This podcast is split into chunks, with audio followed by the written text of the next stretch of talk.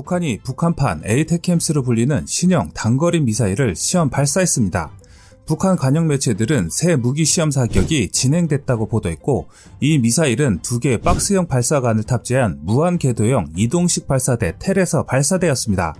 군사 전문가들에 따르면 이 미사일은 에이테캠스 미국산 전술 지대지 미사일과 비슷한 탄도미사일로 평가하는데요. 에이테캠스는 속도 마하 3, 길이 4m, 직경 600mm로 수백 개의 자탄이 들어있어 단 한 발로 축구장 3개에서 4개 크기 지역을 초토할 수 있는 무기입니다.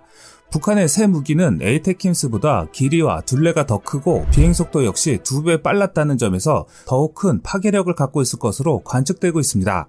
일부 군사 전문가들은 이 미사일이 견고한 군사시설이나 대규모 산업시설 파괴용으로 핵탄두 탑재도 가능할 것으로 추정하고 있습니다. 북한의 시험 발사의 목적은 주로 저고도 정밀 타격 능력을 확인하는데 초점이 맞춰진 것으로 보이는데요. 지난 7월 발사된 미사일은 고도 약 48km로 400여 km 비행했고 8월에 발사된 미사일들은 고도 30km, 비행거리 230km로 파악됐습니다. 최대 비행 속도는 둘 다 마하 6.1로 동일했는데 특히 두 번째 시험 발사에서는 고도를 18km, 사거리를 170km가량 줄여 발사한 점이 눈길을 끌었는데요.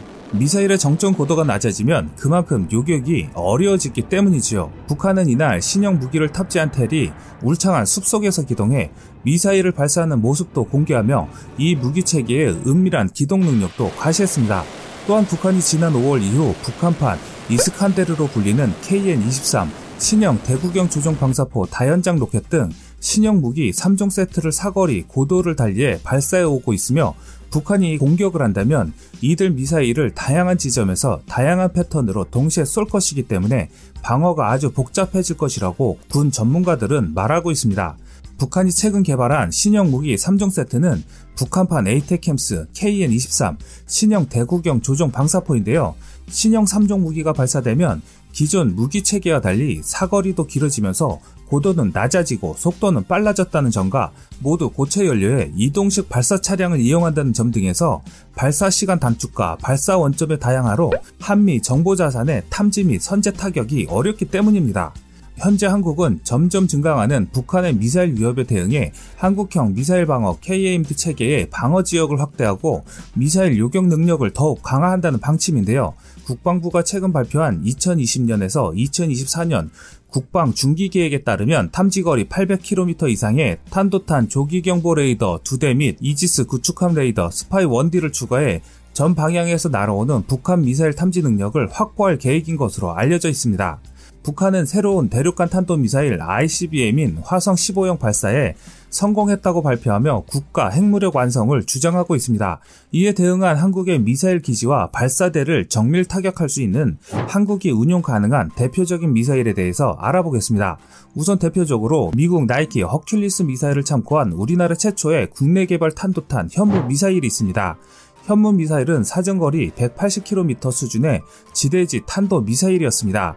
괜찮은 능력의 전술 탄도탄이었으나 아무래도 짧은 사정거리가 문제였는데요.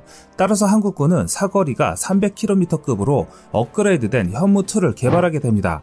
이전의 현무 미사일보다 위력과 신뢰성 사거리가 대폭 강화되었고 단순화되고 신속해진 지휘발사 체계 INS와 GPS를 복합적으로 운영하는 항법 장치로 인해 명중 오차 반응 시간 등이 비약적으로 향상되었다는 평가입니다. 또한 현무는 다양한 버전으로 계속 업그레이드가 되었습니다. 현무 2B는 사거리가 500km로 연장된 모델인데요. 탄두 역시 1톤으로 기존 500kg에서 늘었습니다. 또한 2016년에는 사거리 800km의 개량형 현무 2C가 공개되었었는데요. 한국은 현무2와 현무3를 합쳐 2018년부터 5년간 총 2,000기를 확보할 예정으로 알려져 있습니다. 지난 2017년 10월 육군본부에 대한 국회 국정감사가 있었는데 여기서 육군은 한미 간의 미사일 사거리 및 탄두 중량 지침에서 탄두 중량 제한 규정을 없애기로 합의함에 따라 2000kg 탄두를 탑재한 차기 전역 탄도 미사일 현무포가 개발 진행 중입니다. 또한 현무포는 개발이 마무리 단계인 것으로 알려져 있는데요. 자세한 제어는 알려져 있지 않지만 현무포는 최대 순항거리 3000km, 탄두 중량 2000kg의 다탄두로 개발 중인 것으로 알려져 있습니다. 현무는 다른 이름으로 불리기도 하는데요. 해성2라고 불리는 미사일은 장거리 순항 미사일 현무3의 함정 탑재 버전입니다. 잠수함 탑재 버전은 해성3란 이름이 있는데요. 우리 군은 현무2 2B를 보유하게 됨으로써 사정거리 300에서 500km의 전술 탄도 미사일을 확보했지만 이 미사일들 역시 북한의 주요 군사기지를 사정권 안에 두지 못하는 문제가 있었는데요. 따라서 우리나라는 현무3로 명명된 토마호크급의 순항 미사일을 개발해 실전 배치하고 있습니다. 현무3는 그동안 A에서 C까지 개량이 거듭되었으며 최종 개량형인 현무 3C는 1500km의 사정 거리를 갖고 있는데요. 1500km의 사정 거리를 갖는 순항 미사일은 미국, 러시아, 이스라엘, 한국 등 4개국만이 보유하고 있습니다. 제트 엔진을 쓰는 한계로 속도는 마 1.2로 다소 아쉽지만 정밀성이 우수하여 목표물에 1, 2m의 오차를 갖고 있어 미국의 토마호크에 필적하는 성능을 보유하고 있는 것으로 평가됩니다. 현무3 순항미사일은 북한에 대한 효과적인 방공망 제압 작전을 할 수 있을 것으로 기대되는데요. 실제로 걸프전 때 토마호크 미사일은 이라크 군의 주요 방공망을 개전 수시간 만에 초토화시켰고 최근 오디세이 새벽 작전 당시 미국, 영국 연합군이 리비아군의 방공망을 향해 124발의 토마호크 순항 미사일을 발사해 리비아군의 방공망을 역시 완전 파괴한 바 있는 것으로 유명합니다. 현재 현무3는 개량형이 사거리 3000km까지 개발이 완료되었고 2020년 실전 배치 예정으로 알려져 있습니다. 또한 땅과 바다뿐만 아니라 하늘에서도 정밀 타격이 가능한 무기가 있는데요. 한국은 대회에 알려진 공대지 순항미사일만 500발에 육박합니다. 특히 장거리 비행이라 스텔스 성능과 정밀도를 자랑하는 타우러스 미사일은 유사시 대북 선제 타격 개념인 킬체인의 핵심 전력으로 진가를 발휘할 것으로 예상되는 무기인데요. 한국 공군 전투기에 장착할 장거리 공대지 미사일 타우러스는 한 개에 약 20억 원으로 알려져 있는데 현재 타우러스는 2020년까지 도입 물량은 총 260기입니다. 독일과 스웨덴 합작기업 타우러스 시스템즈가 제조한 타우러스 KEPD 350K는 길이 5.1m, 너비 1.1m의 제법 큰 미사일인데요. 탄두 중량이 480kg을 합쳐 전체 무게는 1.4톤에 이릅니다. 최대 사거리는 350에서 500km이며 속도는 마하 0.8에서 0.95인데요. 비행 고도는 30에서 40m로 저고도 비행을 강점으로 꼽히는데 무게는 미국이 자랑하는 토마호크 순항 미사일과 같고 길이는 약 40cm 정도 짧습니다. 타우러스 미사일은 또 관성 항법 장치 INS와 군용 위성 항법 장치 그리고 영상 기반 항법 장치와 지형 참조 항법 장치를 조합한 Tri-Tec으로 불리는 독특한 3중 복합 유도 장치를 사용하는데 3중 복합 유도 장치는 다른 유도 장치에 고장이 발생하거나 GPS 전자전 공격을 받더라도 나머지 장치들을 사용함으로써 미사일이 목표물을 계속 타격할 수 있도록 해줍니다. 또한 탄두는 메피스토라는 별명을 가진 특수 폭탄으로 되어 있는데요. 메피스토는 관통 탄두와 침투 탄두로 구성되어 있으며 무게는 480kg입니다.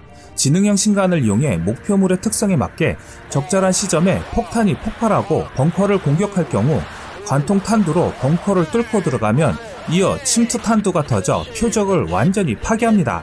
또한 스텔스 기능을 적용해 북한 레이더망에 탐지되지 않으며 군용 GPS를 장착해 전파 교란 속에서도 1m 반경 이내 목표물에 대한 정밀 타격이 가능한 것으로 알려져 있는데요.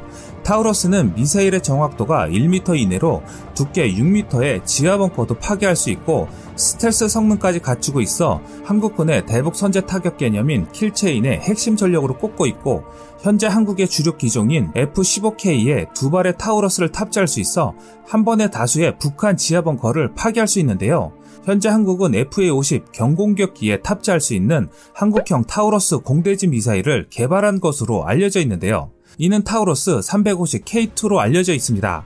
이 미사일은 FA-50에 작은 기체에 장착할 수 있도록 무게는 1.15톤, 길이 4.4m로 타우루스보다 좀 작고 비행 속도는 마하 0.6에서 0.9, 비행 거리는 400km로 알려져 있습니다. 최종적으로 한국형 타우러스는 200발 이상 생산할 예정인데 현재 한국이 보유하거나 보유 계획 중인 것으로 알려져 있는 독일산 타우러스와 한국형 타우러스 총 보유수는 약 600여 기까지 늘릴 예정이고 미사일은 FA-50여에 F-15K, KF-16 전투기에 장착할 수 있고 이동식 발사대와 함정에서 발사할 수 있도록 개발 중인 것으로 알려져 있습니다.